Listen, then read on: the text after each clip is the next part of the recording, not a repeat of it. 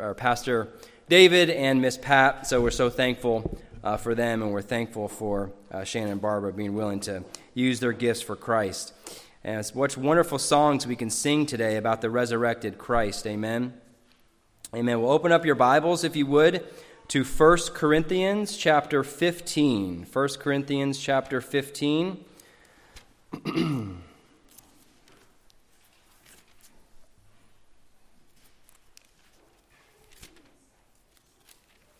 So today we're going to look at what the Bible says about how the truths of the resurrection ought to shape our Christian walk. And the title of my message today is Christ is risen. How then shall we live? Amen. Well, 1 Corinthians chapter 15 stands as the single greatest treatise in the Bible on the resurrection. And we're going to look at those truths and how those truths should affect our Christian walk. Now, I have a difficult task before you today uh, to unfold the doctrine of the resurrection in one sermon. It's quite near impossible. Okay, and there are many different aspects and many different ways to look at this doctrine. So uh, it's a very difficult task to try to uh, ex, uh, give an exposition of the entire doctrine of the resurrection. Um, so we're not going to be able to do that with the time allotted. But uh, today we're going to dive into one verse and we're going to exposit this one verse. And what it's going to do, it's going to open up and catapult us into examining the great truths of the resurrection and how to respond accordingly. So we're going to begin with the end in mind by looking at the very last verse of the chapter, and that's verse 58. If you've never studied the chapter, 1 Corinthians 15, I encourage you to do so. 58 verses Paul gives to the doctrine of the resurrection. But we're going to start with the end in mind and look at verse 58, which says, Therefore, my beloved brethren, be steadfast, immovable, always abounding in the work of the Lord, knowing that your toil is not in vain in the Lord. Will you pray with me, please? Heavenly Father, we thank you so very much that we can have the opportunity, God, to open up your word and to see what you have to say to us. Father, we pray that your Holy Spirit would lead us and guide us. God, we pray that you would use the word preached today to change us, God. Lord, may your redeeming work flow in here today, God, by the power of your Holy Spirit. We pray you would change us for your glory. Save those who are unregenerate. Conform us to the image of Christ, we pray. In Jesus' name, amen.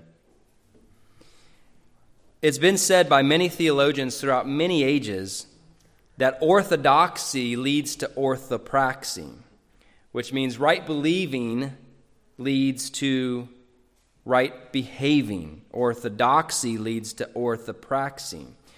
What you think about in your mind the beliefs that you hold near and dear in your heart will determine your emotions, how you feel, which will ultimately dictate how you act.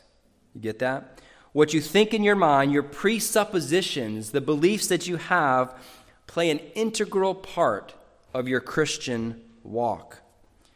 Having the wrong beliefs, having the wrong presuppositions in any area of theology will ultimately lead to wrong behavior. Christians, we must be willing to challenge our own presuppositions, seeking the Word of God and correcting areas of our life as needed. As the slogan of our church says, Semper Reformanda, always reforming. We need to always be seeking to reform all areas of our life back to the Word of God. But it's, it starts with right believing before you get to right behaving. Today, on this Resurrection Sunday or Easter, it stands as the one day a year that has the highest attendance rates among churches. And unfortunately, most do not have a clue about the true implications of the resurrection of Christ both non believers and believers.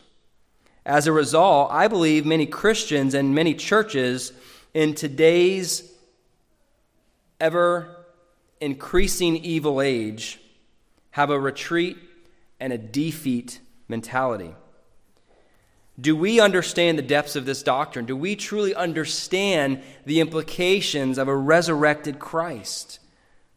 Today, we'll seek to examine some of those great truths. And my prayer is that it will affect your heart in such a way and gives you fuel to your fire, so to speak, for you to press on, for you to pray on with confidence and hope in Christ, our victorious King.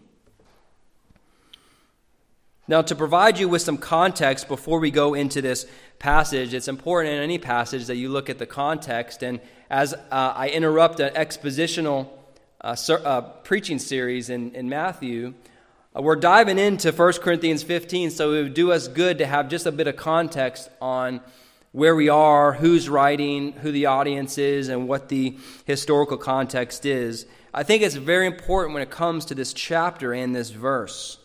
So, Paul's obviously writing to the church of Corinth, and he's writing during his second missionary journey around 50 AD, and you can see this in the book of Acts in chapter 18. He ministered there for a year and a half, a year and six months, Acts 18 11.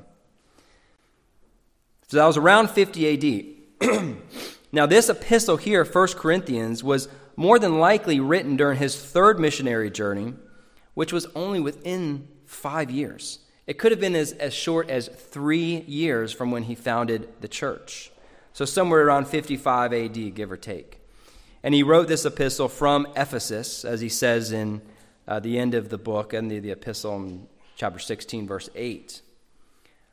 Any cursory reading of 1st and 2nd Corinthians, it's obvious that this church was a little messed up, wasn't it? Actually, it was a lot messed. It was very messed up, to say the least. now think about this. He had just he had just planted this church. He was there a year and a half ministering, the apostle Paul. And then 3 to 5 years later, he's writing letter after letter correcting them on all kind of stuff. We see that there were divisions and factions happening in the church. Sexual immorality was growing rampant and going unchecked. Christians were suing each other in pagan courts. They were making a mockery of the Lord's Supper. Their love for one another was waning, to say the least. This was not a poster child on how to operate a church. I mean, these were just some of the problems that the church of Corinth was having. And this wasn't his first letter correcting them. In chapter 5, verse 9, Paul references another letter that he had. Again, we only had three to five years. He's already writing letters to this church that's messed up. I find it interesting. One thing he did not say is, hey, you're so messed up, just stop having church. Just stop going to church. Just forget about it. This church is so messed up. Just have church at home by yourself. You don't need to go to church. And, that's just a side note to say that there are many Christians today that have that mentality. Church is so messed up that I don't need any part of it, right? Don't you find it interesting that Paul never said, hey, y'all are so messed up, just stop having church? You know, this thing just crumbled, just stop, right? Uh, that's free. That's not even in my notes, but that's just a side note to say that no, Paul's correcting them and encouraging them. No, there's actually is structure and order to a church. You guys have all these things messed up, and I'm going to correct you here. And this wasn't the last that we see of his corrective letters. Second Corinthians is another letter. And then even in Second Corinthians chapter 7, he references another letter that he wrote to them. It was a sharp rebuke in chapter 7 of Second Corinthians. So at least four letters that we know of. Why was this church so messed up? What, was the root cause? Of this church. He calls them carnal, yes. He calls them fleshly, yes. Uh, they're immature, yes, they are. But why? Were they just inferior Christians? And the church at Thessalonica, who or, or Philippi, who he called his joy and his crown, that he planted in the same journey, they, they got it together. They're super Christians, they're better Christians. Were the Christians at Corinth just inferior, like the carnal Christians that, that the term we've heard, right? You got super Christians that are holy, you got carnal Christians. I don't believe so. What we see at the church of Corinth was that they were being conformed by the culture around them. And they were not renewing their minds with the word of God. They were being conformed to the culture around them. Most of the issues that Paul addresses are stemmed from them adopting or holding on to some form of the pagan culture that they were in the midst of. See, the church of Corinth and the city of Corinth was a, a wicked and evil city, much like we live in today. There was, there was pagan worship, there was, there was uh, sexual immorality wrapped in their religious practices. It was very messed up, and, and the church of Corinth was allowing the culture to affect their practices. And they wouldn't let go, in many cases, of those pagan practices that God brought them out of chapter 15, uh, this serves as Paul's last major correction to the church in this epistle. And he spends a lot of time addressing this one issue on the resurrection. The church of Corinth had some that were saying that there's no resurrection of the dead, verse 12. Now, this too was influenced by the pagan Greek culture, who they held to an early form of Gnosticism which, among other things, taught that the spirit was good, but anything physical was inherently evil. Just matter in general was inherently evil. So the idea that a body, it, the matter of the body is evil while it's living, the idea that when that body dies, it's dead and decaying, that it would be resurrected to a new life, that would even be more offensive to the pagan culture in Corinth. This is why in, when Paul was in Athens in Acts chapter 17, which is another Grecian city just east of Corinth, he talked about the resurrection, and it says that they sneered or mocked him when they heard this. The church was not living with the reality of a resurrected Christ. Now, they were saved because in order to be saved, you have to believe in your heart that God raised Jesus from the dead. So they believed enough to be saved, but they didn't believe that there would be a physical resurrection when they would die. And they were allowing the culture to form their doctrine, and the church was not living in the reality of a resurrected Christ. Paul makes the argument that if there's no resurrection, that even Christ has not been raised. And if that's the case, he says, we are to be most pitied. He says that in verses 13 and 14. So again, right believing leads to right behaving. Could we fall into the same trap? Living as though Christ is not truly risen? Perhaps we've been affected by the culture. And perhaps we need correcting in this area. Brothers and sisters, I believe when we truly understand the great truths of the resurrection and the resurrected Christ, we will be changed and we will live differently. Our minds will be affected, our hearts will be moved, which ultimately will change our behavior. It will change our Christian walk. We will have we will no longer have a defeat and retreat mentality that so many Christians have today. So let's look at our text with that context in mind. The very last verse Therefore, my beloved brethren, be steadfast, immovable, always abounding in the work of the Lord, knowing that your toil is not in vain in the Lord. In this one little verse, friends, Paul takes the wonderful truths of the resurrection that he lays out in verses 1 through 57. He takes all of that and pours them into this one command to give fuel for their obedience, to give fuel for them to obey the commands that God tells them to obey. Before we look at these commands in verse 58, we need to look at the therefore. So, as I've said before, when you see a therefore, you ask, what is the therefore? Therefore, thank you. What is the therefore, therefore? This is a key word to pay attention to because it connects what was just said to what is about to be said. The word in the Greek means accordingly, or therefore, or that being so, or consequently.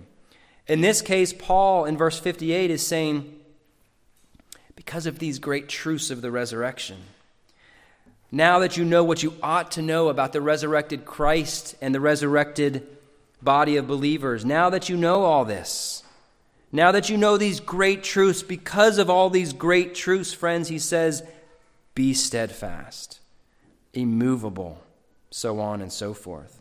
The right response is directly linked to the right doctrine. Friends, before you can be steadfast in the Lord, before you can be immovable or abounding in the work of the Lord, knowing that your toil is not in vain, before you can do all that, friends, you got to let verses 1 through 58 pour into your heart. You got to let the truths of a resurrected king affect your heart and affect your mind. And then he adds this term, my beloved brethren. This tells us two things. One, that he's talking to believers. It's the term only used for believers. Number two, Paul knows where they are, he knows how messed up they are. And he just gives all these truths of the resurrection. And then Paul uses his pastoral love and care for the sheep. It's like he's bringing them in close and saying, Therefore, my, my beloved brethren, brothers and sisters, because of these great truths. Be steadfast, immovable. You can't do it on your own strength. It takes the right understanding of who our resurrected King is to be able to be steadfast, to be immovable. They had the right gospel belief, but they were allowing the culture to steal their peace, to waver in hope and confidence in the Lord. So I want to look at this word therefore. I want to look at what all the word therefore entails. What are these great truths of the resurrection? Now, uh, many of you know this was my first week of being a full time here ministering at Grace Covenant, no longer uh, having a, a, full daytime job at the bank. So it was very nice to study while it's daytime out and not night. Therefore, because of those great truths, put your seatbelt on because I have a lot to cover. And expect longer, more in depth sermons. I'm just kidding. Uh, we don't have the time to go through verses 1 through 57 in an expositional way, so we're really going to hit the highlights. I got five points that I want to look at. These are the five truths of the resurrection. And again, there are, there's more gold to dig out here. Uh, but we're going to cover five. The first two and the last two will come quick, and we're going to really uh, focus on the third. But the first truth is this the resurrection of Christ is a vital element of the gospel. The vital element of the gospel. This is basic Christianity 101. It is essential to the good news that we proclaim. Look at verse 1. He says, Now I make known to you, brethren, the gospel which I preached to you, which also you received, in which you also stand, by which you are also saved, if you hold fast the word which I preached to you, unless you believed in vain. So he says, This is the gospel which I delivered to you. What is the gospel? It starts at verse 3. For I delivered to you as first importance what I also received. And here's the gospel summed up that Christ died for our sins, according to the Scriptures, and that he was buried, and that he was raised on the third day, according to the Scriptures. So, right here in verse 3 and 4, we see a succinct summary of the gospel. Uh, now, there's a lot that goes into each of those elements, but the elements are clear that Christ died for our sins. He was buried and he rose again from the dead. This is good news, friends. The resurrection of Jesus Christ is a vital element of the gospel. This is why, throughout all of the New Testament church and the book of Acts, the emphasis that the apostles preached was that Jesus rose from the dead, that he was a risen Lord. He did not remain in the grave. And Paul even used scripture to prove that Jesus Christ rose from the dead. And here's what we see in the text we see Christ rose from the dead according to the scriptures. You see, Paul would enter the Sabbath, uh, enter the synagogue on the Sabbath in these cities, and he would preach Christ as the risen Savior from the scriptures. Paul saw the risen Christ. He didn't say, Hey, let me tell you about my experience. Let me tell you about this wonderful vision that God showed me, that Christ actually showed up and saved me. It actually says, if you look through the New Testament, that he would reason with the Jews from the scriptures that Jesus Christ lived, died, and rose from the dead according to the Word of God. And so that's a vital element of the gospel is that Jesus rose from the dead. Well, some may ask, why is it really good news that Jesus rose from the dead? I mean, if, if our sins were atoned for, what's the point of him rising from the dead? And that leads me to my next point is that the resurrection of Christ proves that we have been forgiven of our sins. The resurrection of Christ proves that we have been forgiven of our sins. Look briefly with me to Romans chapter 4. Romans chapter 4 and verse 25.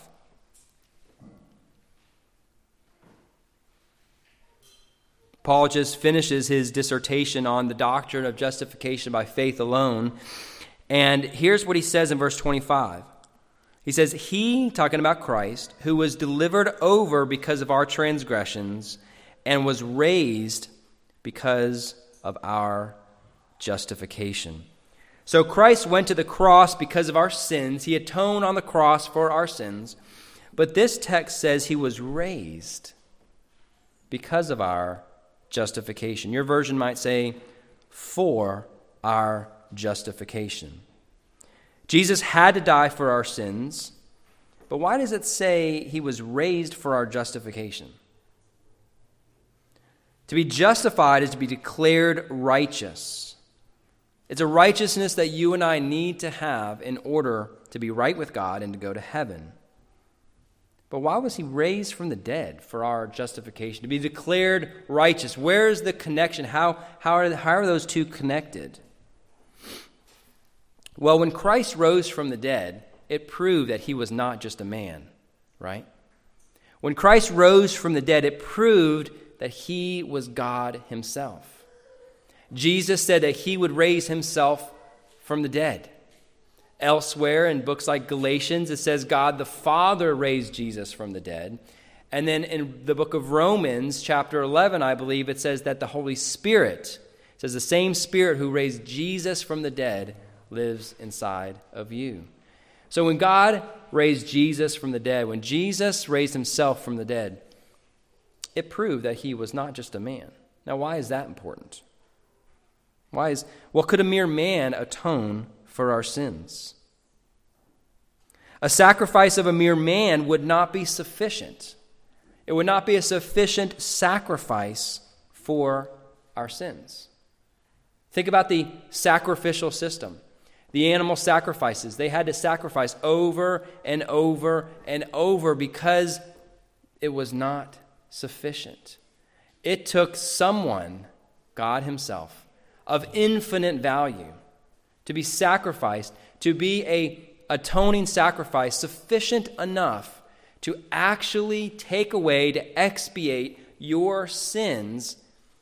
And then you need the perfect righteousness of Christ to be imputed to you in order to be right with God. So, back to our text, look at verses 16 and 17. It says, For if the dead are not raised, not even Christ has been raised. And if Christ has not been raised, your faith is worthless. You are still in your sins. The point is, friends, is that when Jesus was raised from the dead, it proved that your sins have been forgiven because it proves that the sacrifice was satisfactory to God the Father. And that should bring you hope. And as Paul says, that if Christ has not been raised from the dead, then our faith is worthless. We have faith in a man who's just a man, who died for our sins but didn't really atone for them. The sacrifice would not have been sufficient. So if Christ has not been raised, then you are still dead in your sins. But friends, the good news is, is that Christ has been raised and your sins have been forgiven. And when Christ was raised from the dead, it was like God the Father putting his stamp of approval upon Christ Jesus, his work uh, in his life and his work and his death and his work and his resurrection. It's like God putting the stamp of approval for your atoning sacrifice. So we have we are not lost in our sins, and the resurrection of Christ proves that our sins have been forgiven. Third, the resurrection of Christ proves that he rules and reigns now. The resurrection of Christ proves that he rules and reigns now. Look at verse 20 of chapter 15. This is where we're going to camp out for a minute. Chapter uh, 15, verse 20 says, But now Christ has been raised from the dead, the first fruits of those who are asleep. For since by a man came death, by a man also came the resurrection of the dead. For as in Adam all die, so also in Christ all will be made alive. But each in his own order Christ the firstfruits. After that, those who are Christ at his coming. Then comes the end, when he hands over the kingdom to God the Father, when he has abolished all rule and all authority and power. Look at verse 25. He, for he must reign until he has put all his enemies under his feet. The last enemy that will be abolished is death. For he has put all things in subjection under his feet. But when he says all things are put in subjection, it is evident that he accepted who put all things in subjection to him, meaning he's not going to subject God the Father. When all things are subjected to him, then the Son himself also will be subjected to the one who subjected all things to him, so that God may be all in all. So when Christ was raised from the dead, as in, Philippians chapter 2, when Christ became obedient to the point of death, even death on the cross, says, For this reason, God highly exalted him and gave him the name that is above all names so that the, at the name of Jesus, every knee will bow and every tongue will confess that Jesus is Lord. Look at verse 25. It says, For he must reign. That word reign is basileo. It's a very strong word. It literally means to exercise full control. It, it means to exercise the highest influence. It means to be king. And it means to exercise kingly power. And here, it's a verb and it's used in the present tense, friends. It means that Christ is reigning right now. It's happening right now. It's not far off in the future. Christ is reigning right now. And it's the same word used in Luke chapter 1 when Gabriel visits Mary. He says to Mary in verse 33 of Luke 1, he says, And he will reign over the house of Jacob forever and his kingdom will have no end. Here, back in our text, it says, He must reign. That's key. He must reign. That word must means it is absolutely necessary that he must reign. And what does the verse says? So he's reigning now, and it says until.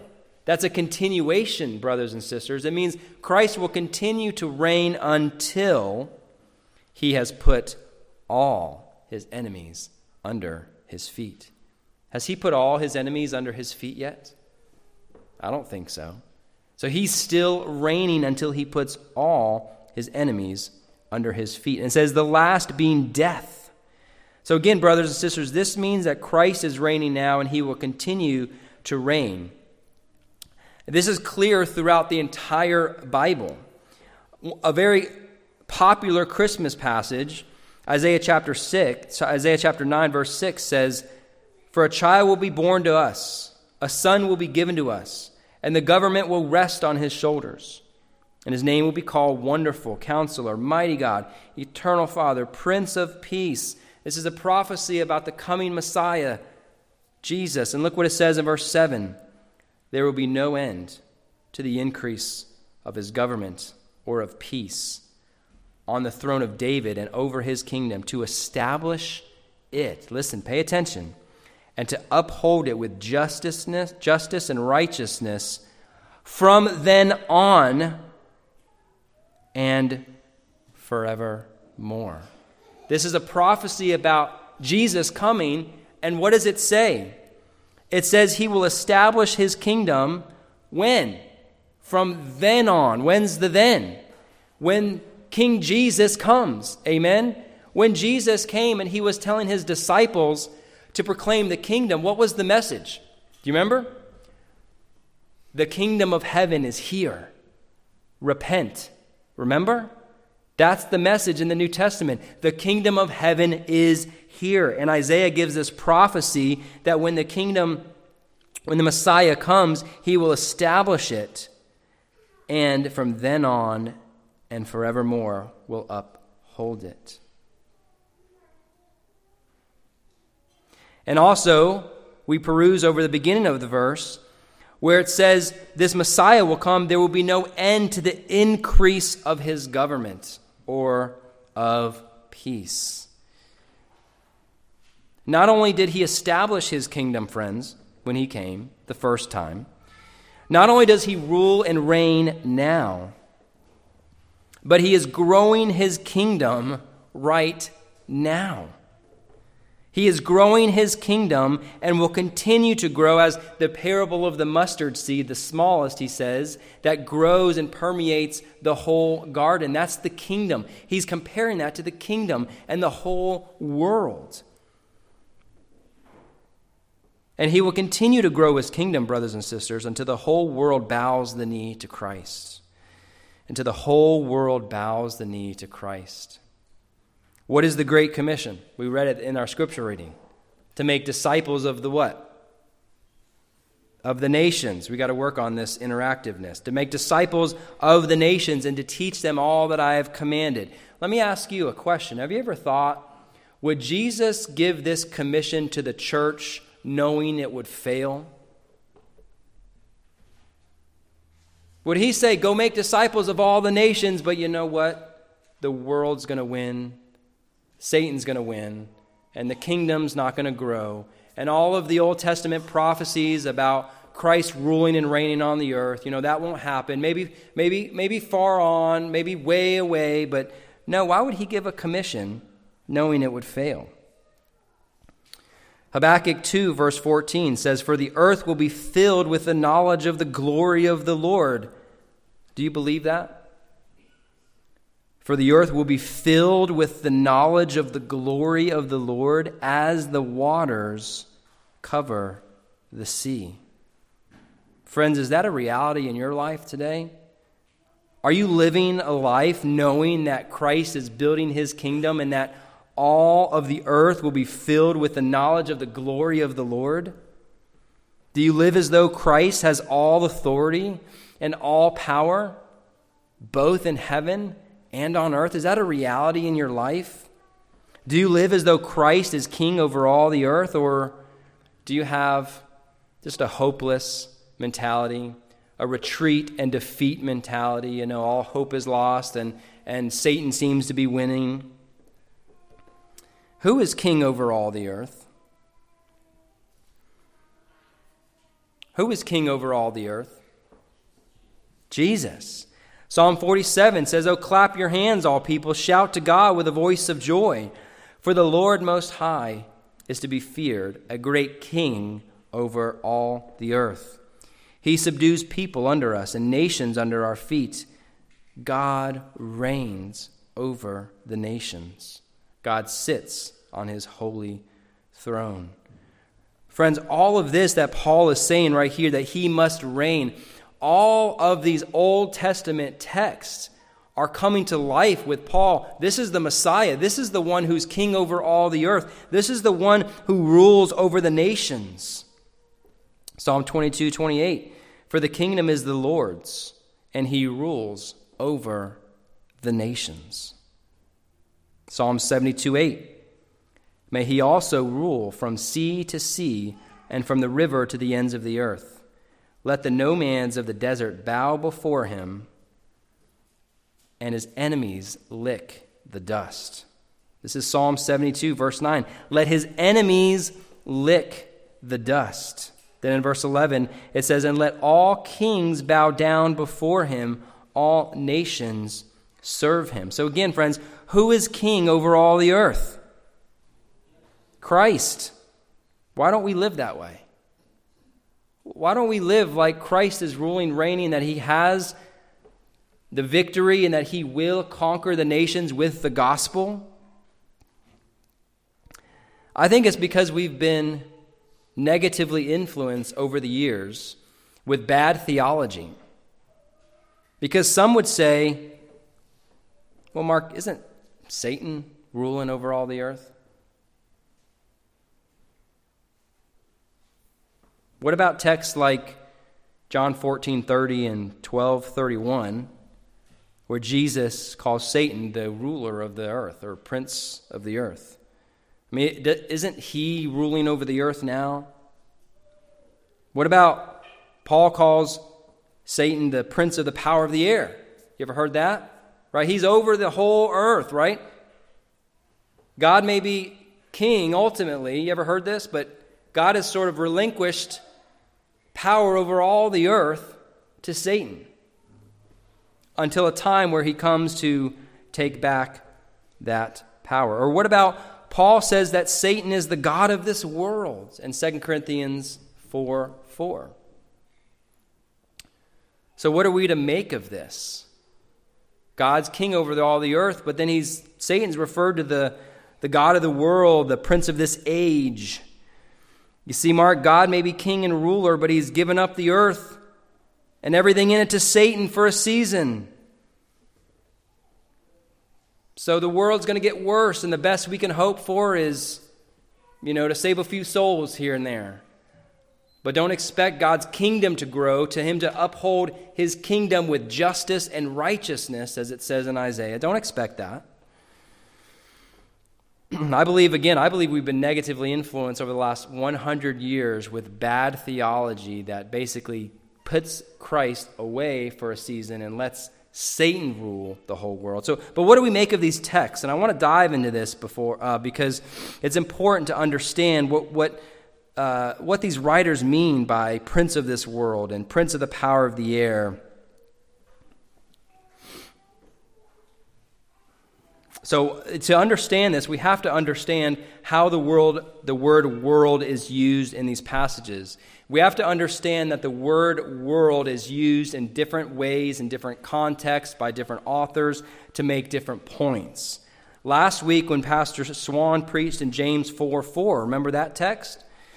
It says, You adulteresses, do you not know that friendship with the world is hostility toward, towards God? So, what's the world mean here? Does it mean mountains, the grass? Is he saying don't be friends with the physical planet Earth? No, we know in this context he's using it to say don't be friends with the evil world systems, right? Pastor Swan did a great job of, of expositing that text. So it's not a matter of being a friend with a physical matter of the earth, but per- with the perverse system in the world. So in this text, love for the world is the antithesis for love for God or the opposite of love for God. He's not talking about the physical world, but everything that represents sin, perversion, and rebellion against God. That's what James is saying. Don't be friends with that world system. Or 2 Corinthians 7, verse 10. This is a great chapter on repentance. And Paul says, For the sorrow that is according to the will of God produces a repentance without regret, leading to salvation but the sorrow of the world produces death. Now, is Paul meaning the sorrow of the physical whole planet Earth? No. What's the, what's the world mean in this passage? Sorrow of the ungodly and rebellious system in the world. That's what he's saying. That's the, the word world when Paul uses, that's what he's referring to the rebellious and ungodly system in the world. The sorrow of that type leads to death. Because we know there's no godly sorrow in that, there's only this fleshly sorrow that works, to de- works death. 1 John 5 19 says, We know that we are of God, and the whole world lies in the power of the evil one. There you have it, Mark. See, the whole world lies in the power of Satan. Therefore, Satan rules and reigns over the earth. Well, friends, what does it say right before? It says, We know that we are what? We are of God. And the whole world lies in the power of the evil one. Do you see how those who are of God us in Christ, we stand in contrast to those who lie in the power of the evil one. So in this verse, the world is used to identify all that stands against God rebellion, debauchery, unrighteousness, all of that. That's what he's saying. We are of God, but the whole world, all of, all of that stands for unholiness, all that stands for rebellion against God, all of that lies in the power of the evil one. So, is it a surprise that the Bible says that Satan is the God of this world? Is it a surprise to us that he's a prince of the world? He's the God of this age? Is it a surprise to say that Satan has all those in his domain under his power? It does not mean that he rules over the entire planet Earth, friends. He is simply the leader and the ruler of all unbelievers.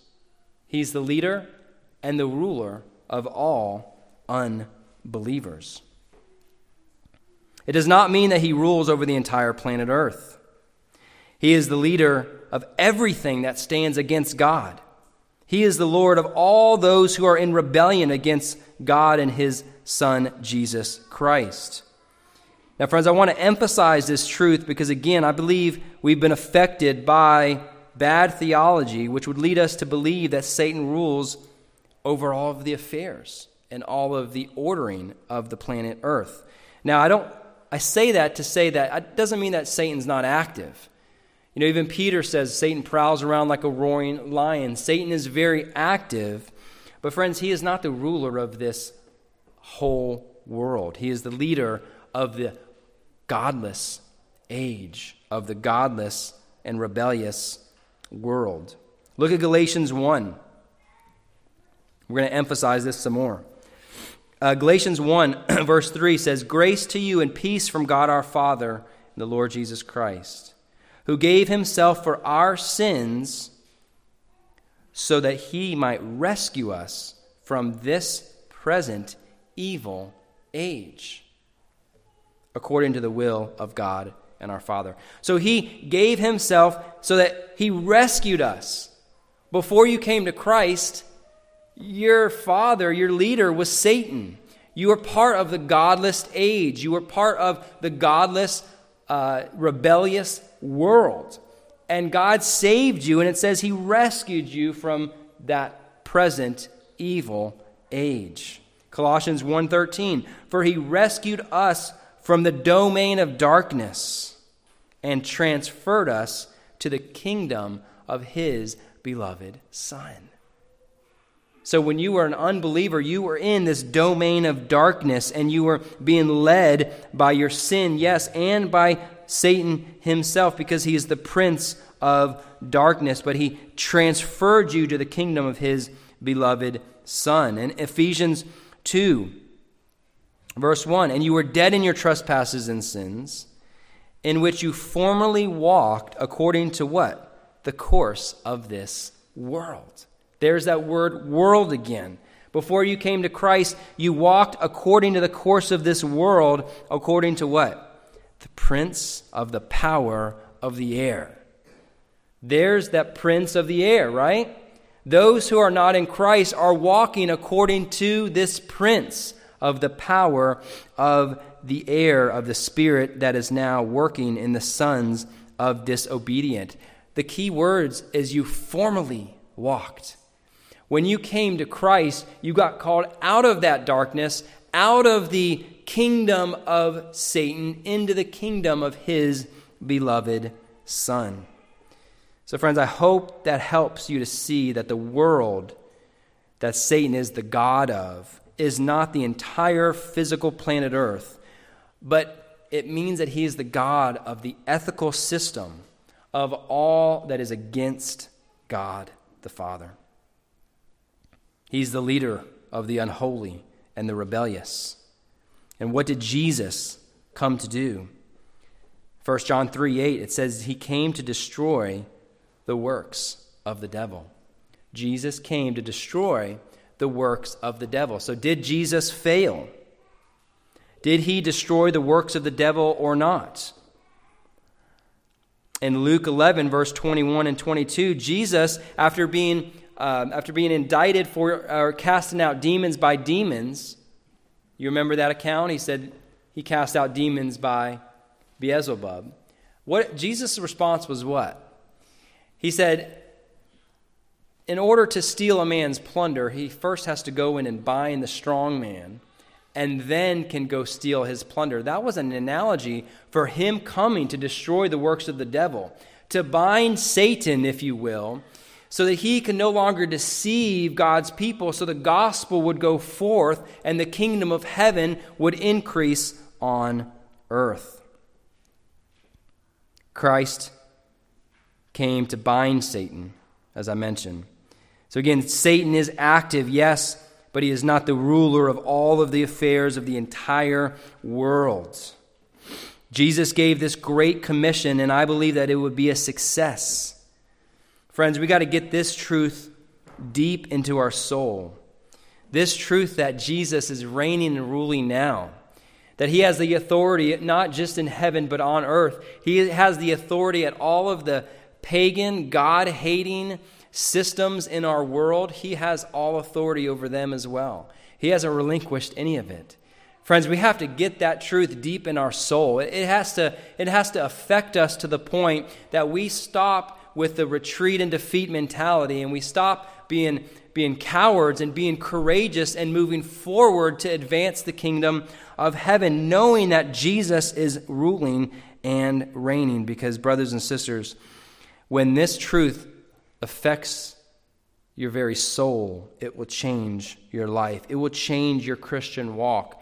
It will change every conversation you have with friends, unbelieving friends, unbelieving family, strangers, neighbors. It will change your life. Fathers, raise your kids as if Christ does have all the authority in heaven and on earth. Moms, same for you. School and train your kids not to have a defeat mentality, a retreat mentality, but train them to win the spiritual battle that we're facing in this secular, humanistic world.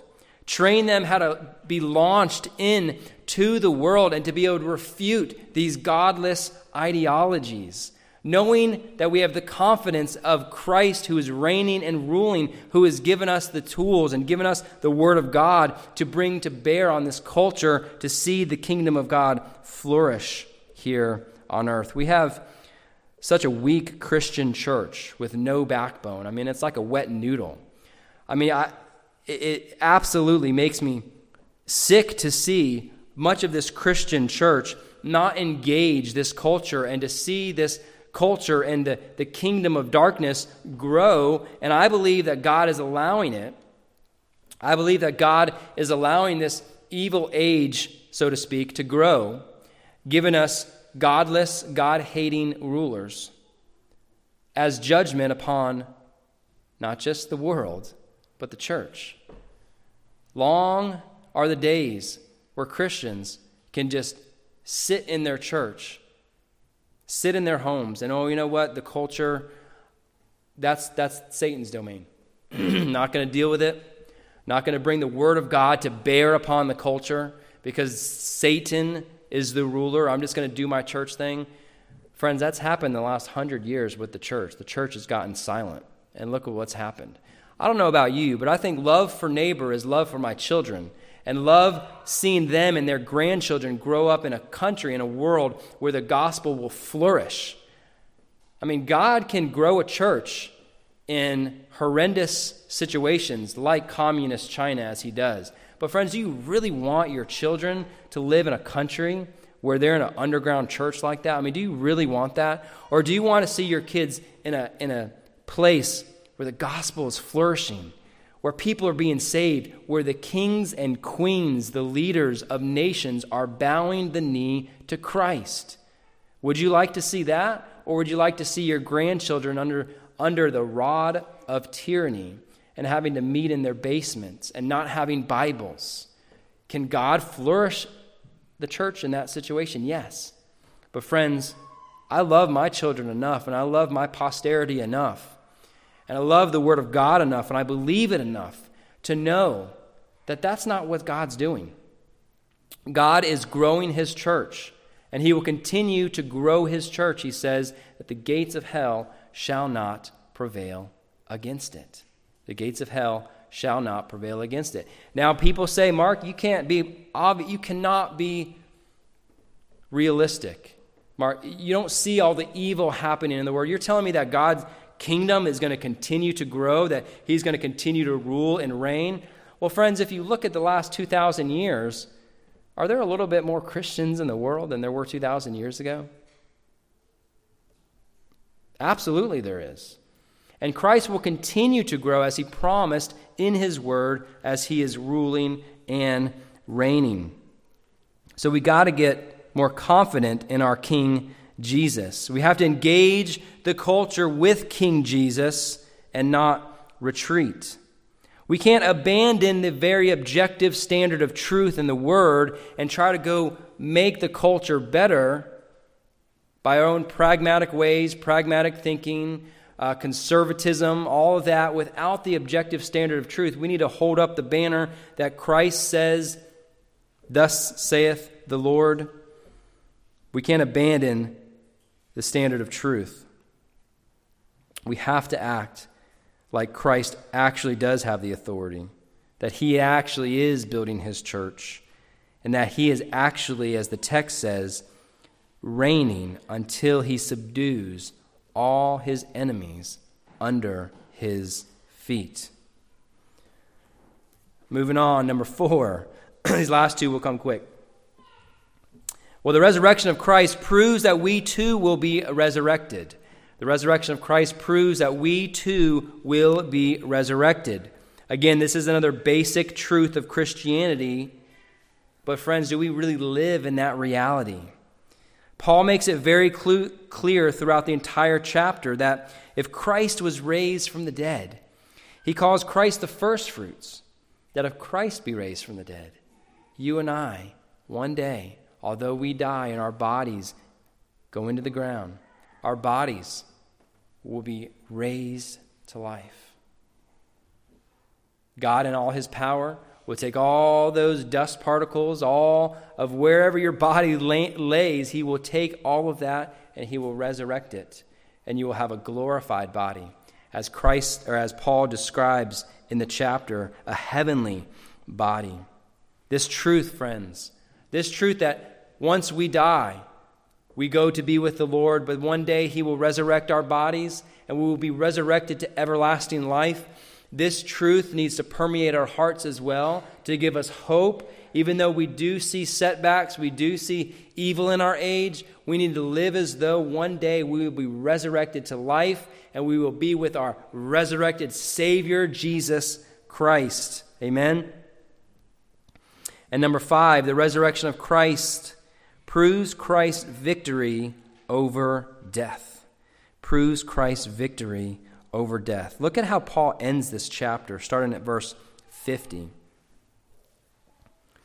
He says, Now I say this, brethren, that flesh and blood cannot inherit the kingdom of God, nor does the perishable inherit the imperishable. Behold, I tell you a mystery. We will not all sleep, but we, we will all be changed. in a moment, in the twinkling of an eye, at the last trumpet. For the trumpet will sound, and the dead will be raised, imperishable, and we will be changed. For this perishable must put on the imperishable, and this mortal must put on immortality. But when this perishable will have put on imperishable, and this mortal will have put on immorality, immortality, then will come about the saying that is written, Death is swallowed up in victory. O death, where is your victory? O death, where is your sting? The sting of death is sin, and the power of sin is the law. But thanks be to God who gives us victory through our Lord Jesus Christ. When Christ returns in judgment, our perishable bodies will be raised, it says, imperishable. Our mortal bodies will be raised immortal. Paul gives this quote in verse 50, 54 and 55 from Isaiah 25 8 and Hosea 13 14. These great truths that when he comes, death, the final death, is swallowed up in victory, and there is no more sting. It's almost, in verse 55, it's almost as if death is being taunted now. Where is your victory, death? Where is your sting? And then look at how he, how he ends, the verse 56 and 57. The sting of death is sin and the power of sin is the law. Powerful.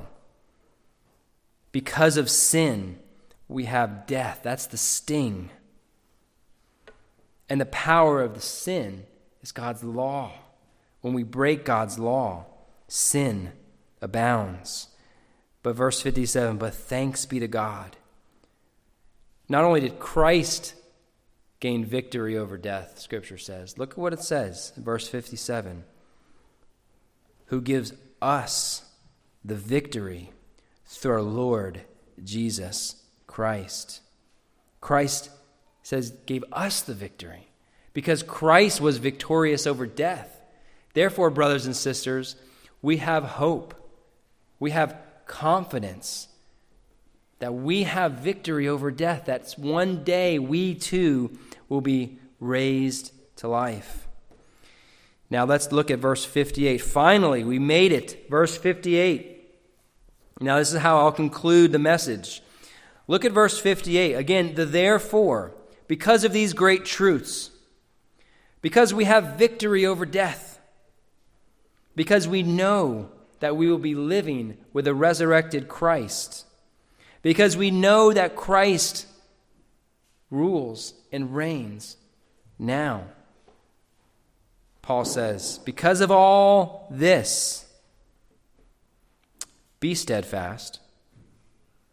Now, that word is a verb, be, means to become. It's in the imperative. Here's a command that Paul's giving, and by implication, brothers and sisters, God has given you this command. But he's given you this command with the fuel of the resurrection of Christ and our future resurrection. Amen? He says, Be steadfast. That's an imperative. He's commanding them. That word steadfast means to be immovable or to be settled. It comes from a derivative of to sit. Like someone sits, they're settled, they're not moving. And it says to be steadfast and immovable. And this is the only time this word's used in the New Testament. It literally means that something is there and it will not be moved from its place. Paul is saying, because of these great truths, friends, don't waver, don't toss to and fro, don't fret about all the stuff you see going on. Don't let all the stuff that's happening in your life get you all stressed out and anxious and worried and wondering what God's going to do. Be steadfast immovable. Don't be swayed by what you see, but be steadfast in knowing the truths of our risen Savior. And then he says, always abounding in the work of the Lord. Now, I thought this was so wonderful of a, of a phrase here because abound means to overflow in abundance. He's saying always, that's perpetual. Abounding, to be overflowing in what? in the work of the Lord. Because of these great truths, these great truths should fuel our passion to do and always be about our Father's business. It says, knowing, as you're doing this, knowing that your toil, your hard work is not in vain in the Lord. Notice the key word is work. Not enough Christians are doing the right type of work in the Lord. Friends, we all have work to do in the Lord, and whatever vocation and whatever God has placed you in your context of your life, you are to be doing work for the Lord. Okay, when you see work of the Lord, it doesn't only mean things we think it means, like going out and evangelizing, although we're called to do that. But, brothers and sisters, whatever vocation God has given you, and you are to do the work of the Lord in that vocation. So, in your job, you are to do the work of the Lord by doing a honest work, by being a good witness for Christ, by being the most ethical and hardworking person at your job. Moms, when you're doing your work at home, you're to do your work for the Lord. You're to raise your children and homeschool them, equip them. You're to uh, uh, saturate them with Scripture and saturate them with uh, apologetics, and that's your work in the Lord. All that what we do and all the commands of Scripture when we're doing the work of the ministry, and we're to go out and make disciples of all men, starting in our home. We are to go out and evangelize. We are to go out and do the things that God has called us to do. And not many Christians are doing that. We just have this defeat, retreat mentality. But if we only knew what Christ is doing and will do with his kingdom, it would give us the confidence. It would give us the confidence to do the work in the Lord, knowing that your toil is not in vain. The key word there, in the Lord. When you're toiling in your own strength, when you're working and you've, you've set aside the means of grace you're not reading the word. You're not praying the word. You're not meditating upon the word. You're just going through the motions at church when you do go to church. When you're doing all those things and you go out and you try to do your work in the Lord, that's not in the Lord. That's in your own pragmatic and your own strength. Your toil will not be in vain. The things that we're doing for the Lord, we must understand if they're in the Lord, they're not in vain. God will be with you. So, friends, I want to end by asking you Is the risen Christ a reality in your life? Are you walking as though Christ actually rose from the grave? Are you walking your Christian walk actually as he lives as King and Lord over all the earth? Or do you get afraid when you go into certain situations because you're not sure um, about how someone's going to react to you as a Christian or, or how they're going to react to you when you try to tell them about Christ? Or it's a, it seems like it's a hostile environment, a, a bunch of unbelievers. But, friends, are you living as though Christ actually has the authority over that place, has the authority over that person? It will change the way you think. Are you living as though Christ is even Lord of your life. I don't doubt that some of you today may be even living as, as Jesus isn't even Lord of your life. Or anyone listening, you might be living as yourself as Lord of your life. Yourself might be king. You don't listen to the commands of God, you listen to the commands of your mind. You do what you please. So before you can even live in the reality that Christ is king over all the earth, you need to ask yourself Is Christ even Lord of my life? Do I hear the commands of God and think, eh, I'm okay? We need to do some examination, both unbelievers and believers. If you are here today or listening and, and Lord, Christ is not Lord of your life, Christ doesn't have all the reign to do whatever it is that he tells you to do. Whatever command he gives, you might fail at it, but by all means, you're going to seek to obey exactly what Jesus Christ has said. If that's not, if that's not you, repent. Come to Christ and live because if you're living in that manner that Jesus doesn't have say over my life, that whatever he says, I can take it or leave it, friends, there's more than likely a chance that you're not even saved. And if you are saved, but you haven't been living in the, living in the reality of Christ as our risen Savior, you've let the fear of man, as the proverb says, is a snare. You've let it be a snare to your walk. You've had more fear of man than fear of God. Repent. Ask God to change your heart so that you would walk in the reality of our risen Savior, that you would walk with Christ's authority in heaven, knowing that He has it all, that you have the confidence to advance the kingdom of God in the context that God has given you. Let's pray together. Heavenly Father, we thank you so much. Lord, we thank you that you lived a life, you died a death, you were raised to life, all, Father, for God's glory and for our salvation. Lord, help us to live in the reality that you actually are a risen Savior, that you actually rose from the dead, and now you sit in heaven upon your throne. You rule and reign over all the earth.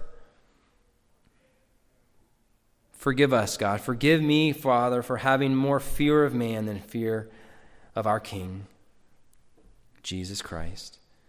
Help us, God to walk in the reality of a risen Savior. Help us, Lord, to have confidence, Lord, not in ourselves, but confidence in you, Lord, that you will bless our efforts as we do it by fearing you.